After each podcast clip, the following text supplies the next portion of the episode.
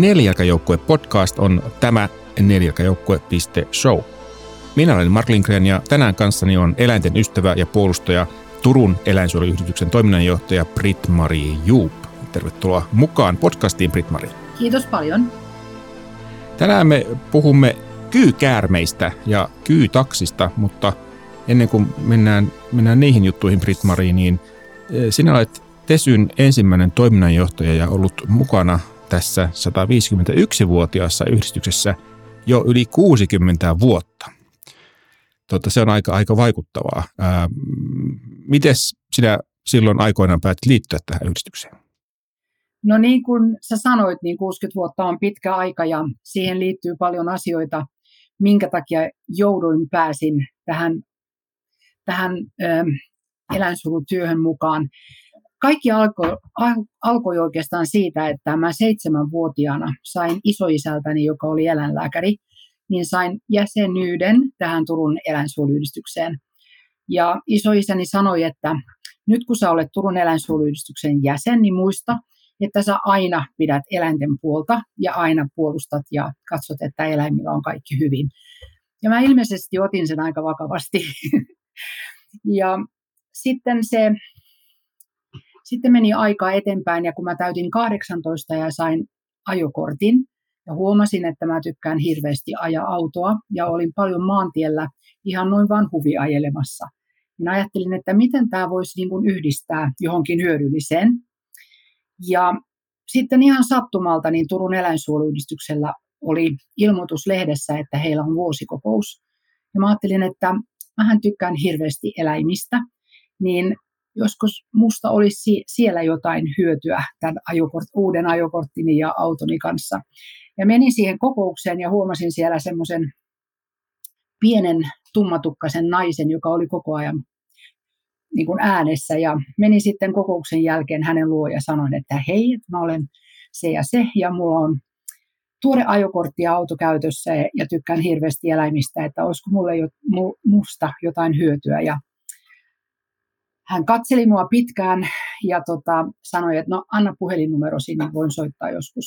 Ja hän soitti sitten seuraavana päivänä ja siitä se niin kuin alkoi.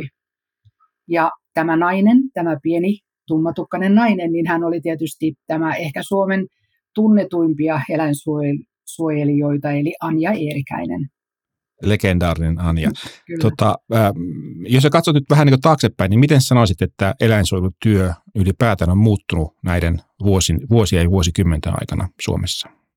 No sanotaan näin, että tämmöisenä vapaaehtoisena eläinsuojeluna, niin tässähän on niin kuin laki muuttunut kovastikin, että siihen aikaan kun Anja Eerikäisen kanssa liikuin, niin silloin se oli vapaaehtoiset eläinsuojeluvalvojat, jotka oli kurssinsa käyneet ja sitten saivat suorittaa tarkastuksia.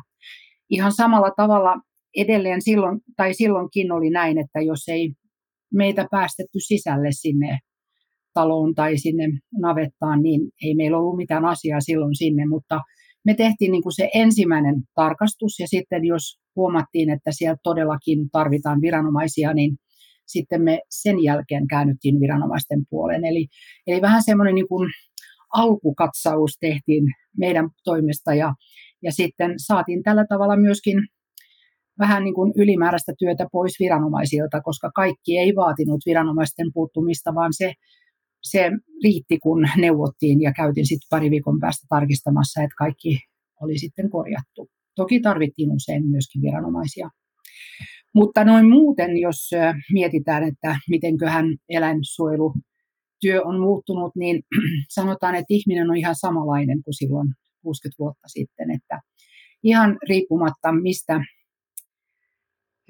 niin kuin mikä ihminen se on, onko hän hyvin koulutettu tai vähemmän koulutettu, missä työssä hän on, mikä on hänen taustansa, niin erinäiset olosuhteet, joko se empaattisuus ei ehkä ole ihan niin paljon kehittynyt, tai sitten olosuhteet ajaa ihmisiä ihmillisiin niin kuin tilanteisiin, uupumus, rahan puute, stressi ja kaikki tämmöinen näin.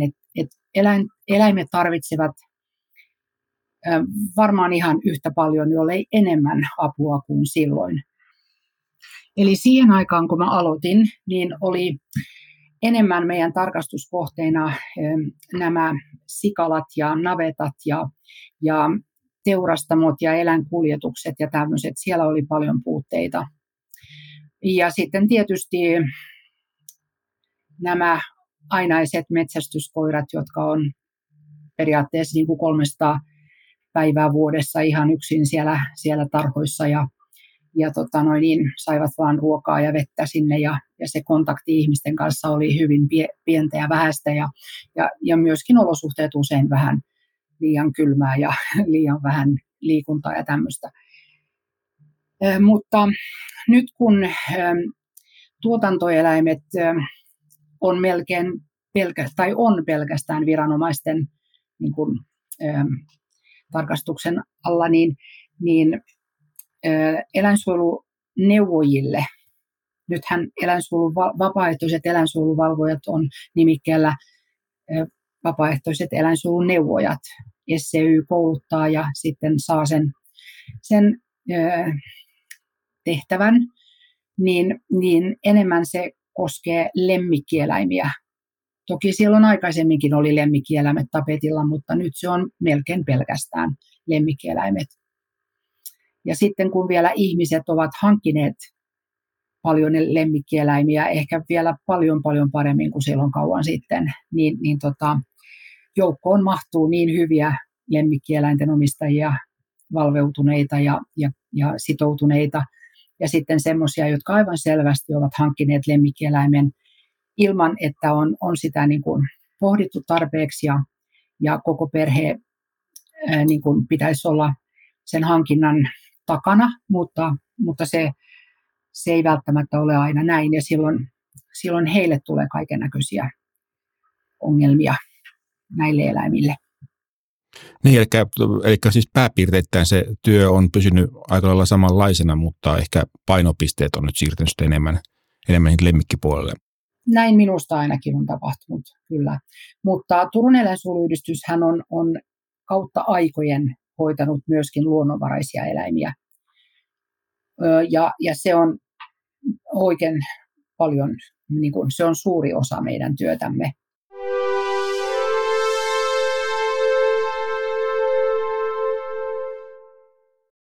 Mukana Nelijalkajoukkueessa SEY, Suomen eläinsuojelu, Suomen suurin eläinsuojelujärjestö ja eläinsuojelun asiantuntija, sekä korittomat.info, palvelu, jossa korittomat lemmikit etsivät uutta loppuelämän kotia. Jos muistan oikein tilastosta, niin viime vuonna me hoidimme 558 kissaa, 11 koiraa, 108 muuta lemmikkieläintä ja sitten 700 suurin piirtein luonnonvaraista eläinyksilöä. Eikä lukumääräisesti luonnonvaraiset eläimet on niin kuin teidän suurin ikään kuin tämmöinen asiakaskunta sitten? Joo, ja se korostuu nyt vielä enemmän, koska me aloitimme 1.6.2021. Aloitimme eläinten hätäkeskuksen niin kuin ylläpitämistä. Se tarkoittaa sitä, että kun soittaa Turun eläinsuojeluyhdistyksen numeroon, niin siihen vastaan nykyään ihan ympäri vuorokauden. Eli eläintenhoitajat vastaavat kello 9 aamulla, kello 17 saakka illalla, ja sitten sen jälkeen niin puhelut siirtyy vapaaehtoisille eläinpäivystäjille. Meillä on semmoinen eläinpäivystystiimi, joka vuorottelee näiden päivystysvuorojen kanssa. Ja se tarkoittaa sitä, että silloin varsinkin tulee paljon just havaintoja ja kyselyjä ja avun tarve on keskittynyt enemmän niin kuin luonnonvaraisiin eläimiin. Toki silloinkin on karkureita liikkeellä ja silloin heitä sitten ohjataan siihen kaupungin löytöeläintaloon. No siitä pääsemmekin sujuvasti tähän meidän päivän teemaan, eli kyykäärmeisiin. Jos lähdetään liikkeelle siitä, niin tietenkin tuo eläinsuojelulaki velvoittaa auttamaan kaikkia eläimiä, mutta mitä muita? Miksi kaikkia eläimiä pitää auttaa? Niin, kun sä multa sen kysyt, tai muilta eläinsuojeluihmisiltä, niin sehän on itsestään selvää. Paitsi että laki velvoittaa pyrkimään auttamaan myöskin luonnonvaraisia eläimiä, niin sehän on aivan luonnollista, että myöskin heitä yritetään auttamaan.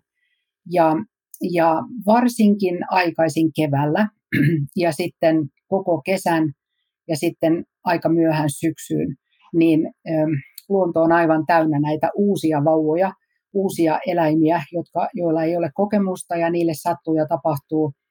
Ja sitten kun se on vielä yhdistettynä tämmöiseen valoisaan vuoden aikaan, kun ihmiset liikkuu paljon ulkona, niin he myöskin havaitsevat paljon luonnonvaraisiakin eläimiä, jotka ovat avun tarpeessa. Ja silloin tämä on koettu kovin hyväksi, että eläinsuojeluyhdistys vastaa ympäri vuorokauden. Ennen muinoin niin meillä oli puhelinvastaaja kello 17 jälkeen, joka ohjeisti ihmisiä näissä asioissa kääntymään poliisin puoleen.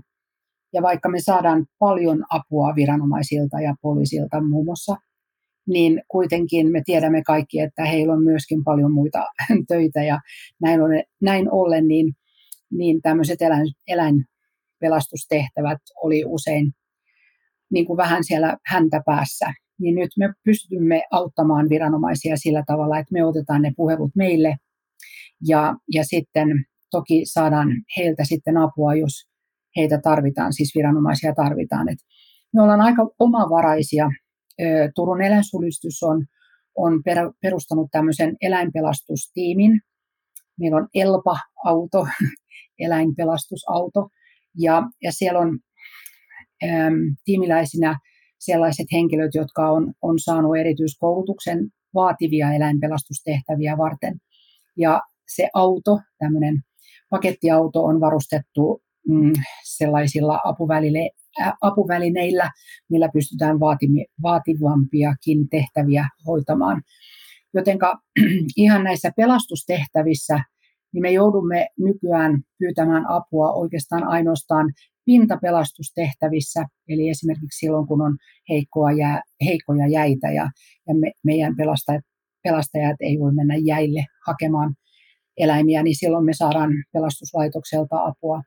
Ja sitten oikein korkean paikan pelastustehtävissä, missä tarvitaan tämmöistä tikasautoa esimerkiksi, niin niissäkin saadaan hyvin apua pelastuslaitokselta. Ja muissa tehtävissä me ollaan melko omavaraisia. On se eläin sitten mikä tahansa ja se pelastustarve mikä tahansa, niin tämä on aikamoinen parannus. Ja me saadaankin nykyään näitä puheluita ihan ympäri Suomea, koska me taidetaan olla, en mä tiedä ollako me ainoa niin kuin ympäri vuorokauden päivystävä, mutta ainakin ainoa, joka on nyt sitten näyttävästi niin kuin tuonut sen esille. Ja se numero löytyy muun muassa SCY:n luonnonvaraisten sivuilla, nettisivuilla niin kuin toisena numerona Korkeasaaren kanssa, että me saadaan jonkun verran puheluita myöskin muualta maasta. Ja silloin me vaan tietysti autamme neuvomalla ja ohjeistamalla, että mitä tämä löytäjä itse voi tehdä. Ja arvioidaan myöskin sitä, että onko todellinen niin kuin hätä ja pelastustarve. Ja jos on, niin mihin he voivat kääntyä, tai mitä ne voivat itse tehdä, tai sitten mihin ne voi kääntyä, jos tarvitsevat siihen apua.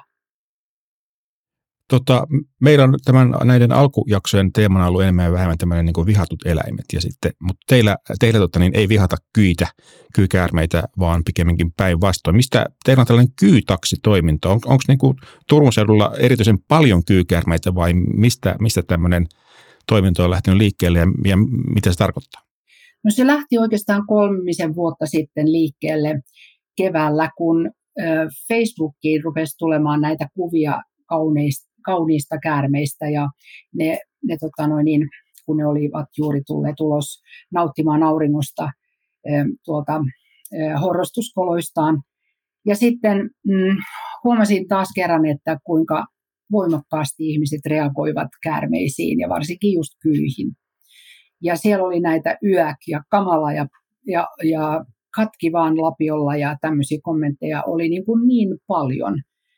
Ja silloin ajattelin, että jos ihmisillä olisi toinen vaihtoehto, että joku tulisi sinne hakemaan se kyy sieltä heidän pihaltaan pois.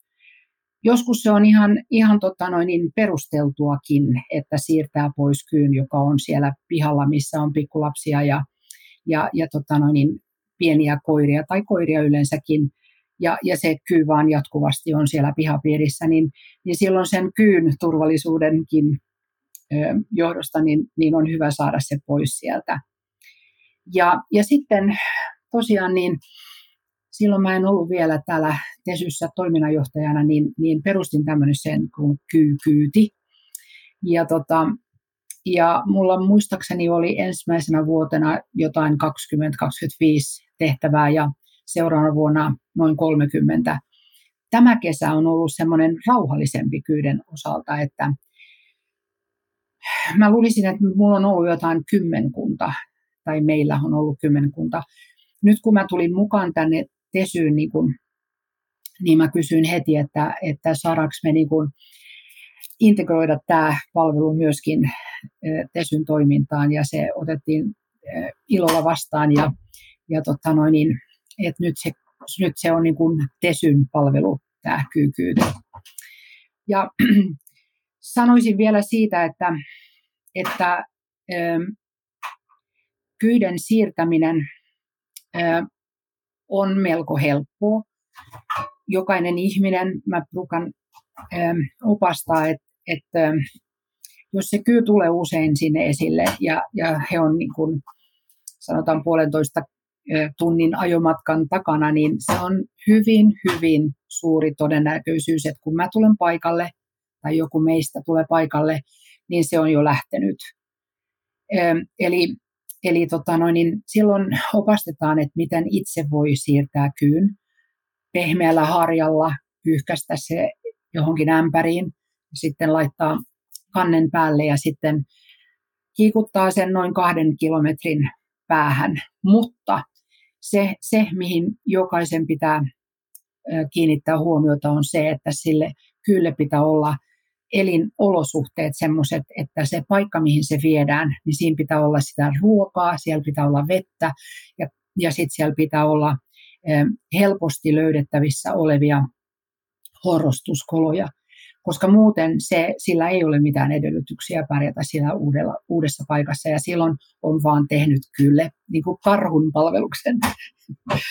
Niin, se ei kuitenkaan osaa sitä 2 kilometrin päästä tule enää takaisin, vaan se sitten vaan ikään kuin kärsii siellä uudessa ympäristössä. No tästä on vielä paljon kokeneemmat käärmeen siirtäjät ja käsittelijät ovat vähän eri mieltä. Jotkut sanoo, että ei, kyllä se pitäisi viedä 5 kilsaa, mutta kyllä se 2 kilsaa on nyt ollut se, mitä suurin osa ihmisistä on sitä mieltä, että se riittää. Keväisin ja syksyisin, kun illat kylmenee ja menee alle 10 astetta, niin silloin me yleensä nähdään näitä kyitä ja muitakin käärmeitä enemmän sen takia, että silloin ne on palaneet takaisin sinne tutulle horrostuspaikalle. Ja sitten kun tulee semmoisia kauniita aurinkoisia päiviä, niin ne tulee ulos. Ne tulee ulos niistä horrostuspaikoista ja ihan lähettyville menevät semmoiseen auringonottoasentoon ja viihtyvät siellä niin kauan, kun aurinko paistaa, ja sitten ne palaa heti takaisin taas sinne horrostuskoloon. Niin silloin, jos tämä horrostuskolo on jossain lähellä asutusta, niin silloin asutuksen ihmiset näkee näitä käärmeitä sitten enemmän kuin keskikesällä, kun kyy ei ole, tai käärmeet yleensäkään ei ole ollenkaan enää riippuvaisia siitä horrostuskolosta, ja silloin ne lähtee kauemmas, ja ne lähtee silloin semmoiseen paikkaan, missä heillä on hyvä olla piilossa kaikilta vihollisiltaan, ja mehän ollaan sen suurin vihollinen. Että kyy ja muutkin käärmeet ja paljon muitakin eläimiä, ne ei mitään muuta halua kuin elää sen oman harmonisen elämänsä ja turvassa kaikilta vihollisiltaan. Ja näin ollen he eivät vaani meitä, vaan he pyrkivät kovasti pois meidän tieltämme, mutta joskus ne eivät vaan kerkiä ja tuntevat itsensä uhatuiksi, ja silloin meidän kontit meidän nilkat ja meidän kädet on vaarassa, koska yleensä meitä ihmisiä purraan silloin, kun me noukitaan kukkia tai marjoja tai sieniä ja me vaan lykätään se käsi yhtäkkiä sinne risukkoon. Tai sitten nilkkaan, kun ei me katsota tai me kuljetaan tämmöisissä kevyissä kesäsandaaleissa sen sijaan, että luonnossa pitäisi kulkea saappaissa.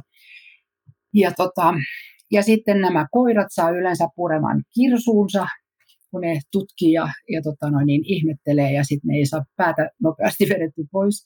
Ja kissa taas yleensä purraan jalkaan. Ja myöskin kotieläinten kohdalla, niin kuin ihmistenkin kohdalla, että aina, jos on kyy purrut. Ja varsinkin, jos saman tien alkaa kova kipu, niin silloin se tarkoittaa, että se on myöskin päästänyt sitä myrkkyä sisälle tähän puremaan. Ja aina pitää mennä lääkäriin. Ja jos tai kun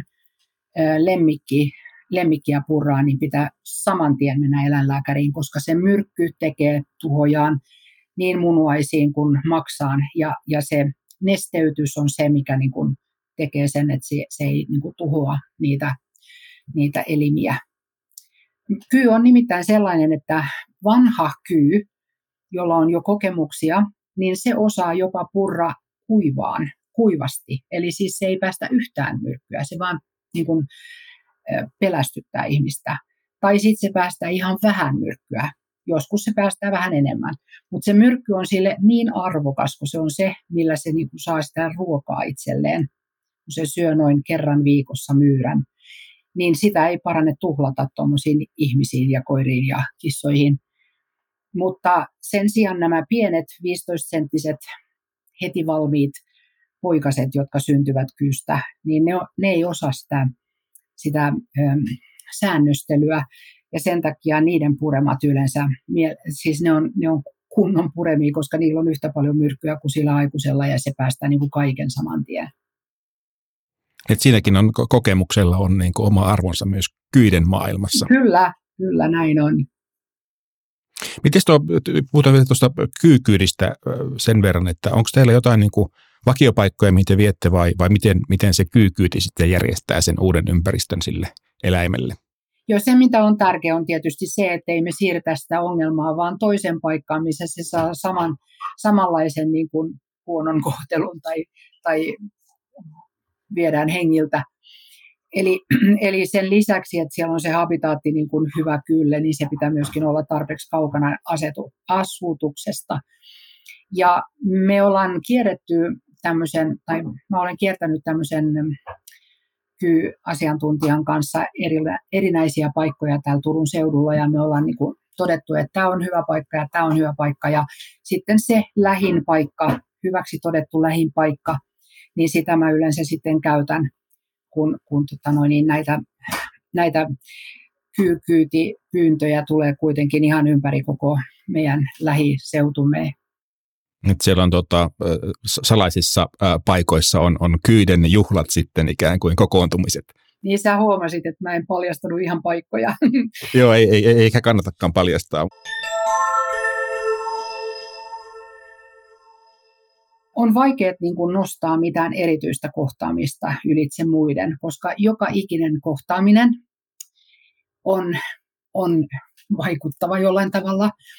Ja ne kaikkein ihanimmat hetket on ne, kun huomaa, että on onnistunut hoitamaan luonnonvaraisen eläimen siihen kuntoon, että se on taas mahdollista päästää sinne takaisin luontoon, koska kaikilla eläinsuojelijoilla ja eläinsuojeluyhdistyksillä on se sama tavoite, että nämä luonnonvaraiset eläimet pitää hoitaa ensinnäkin niin, että he eivät totu ihmiseen, joka on heidän vihollisensa.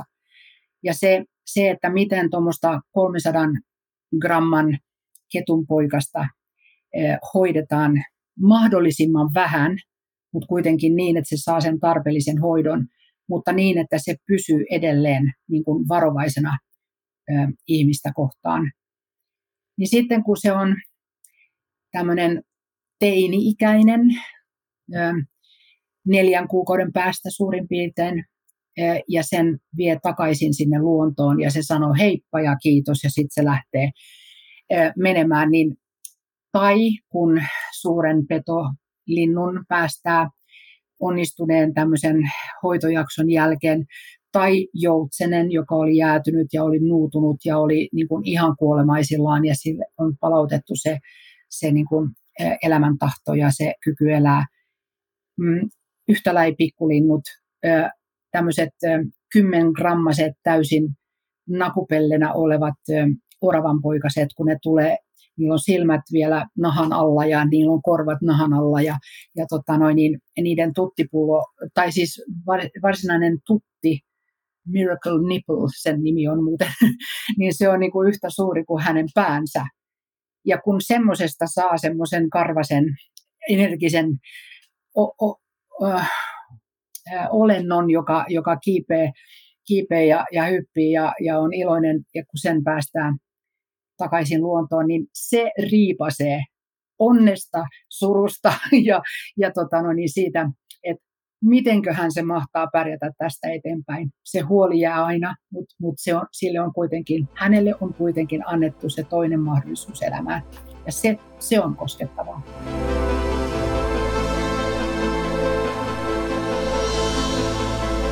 Tämä oli Nelijalkajoukkue podcast. Jos pidit jaksosta, vinkkaa toki kaverillekin. Tuottajana ja editoijana toimin minä, Marko Lindgren ja Huima Production. Taustalla soivan musiikin on tehnyt Sari Toivola. Lähetä palautetta osoitteeseen palaute@nelijalkajoukkue.show. Jakson merkinnät ja uudet jaksot löytyvät osoitteesta nelijalkajoukkue.show. Kiitos, että kuuntelit.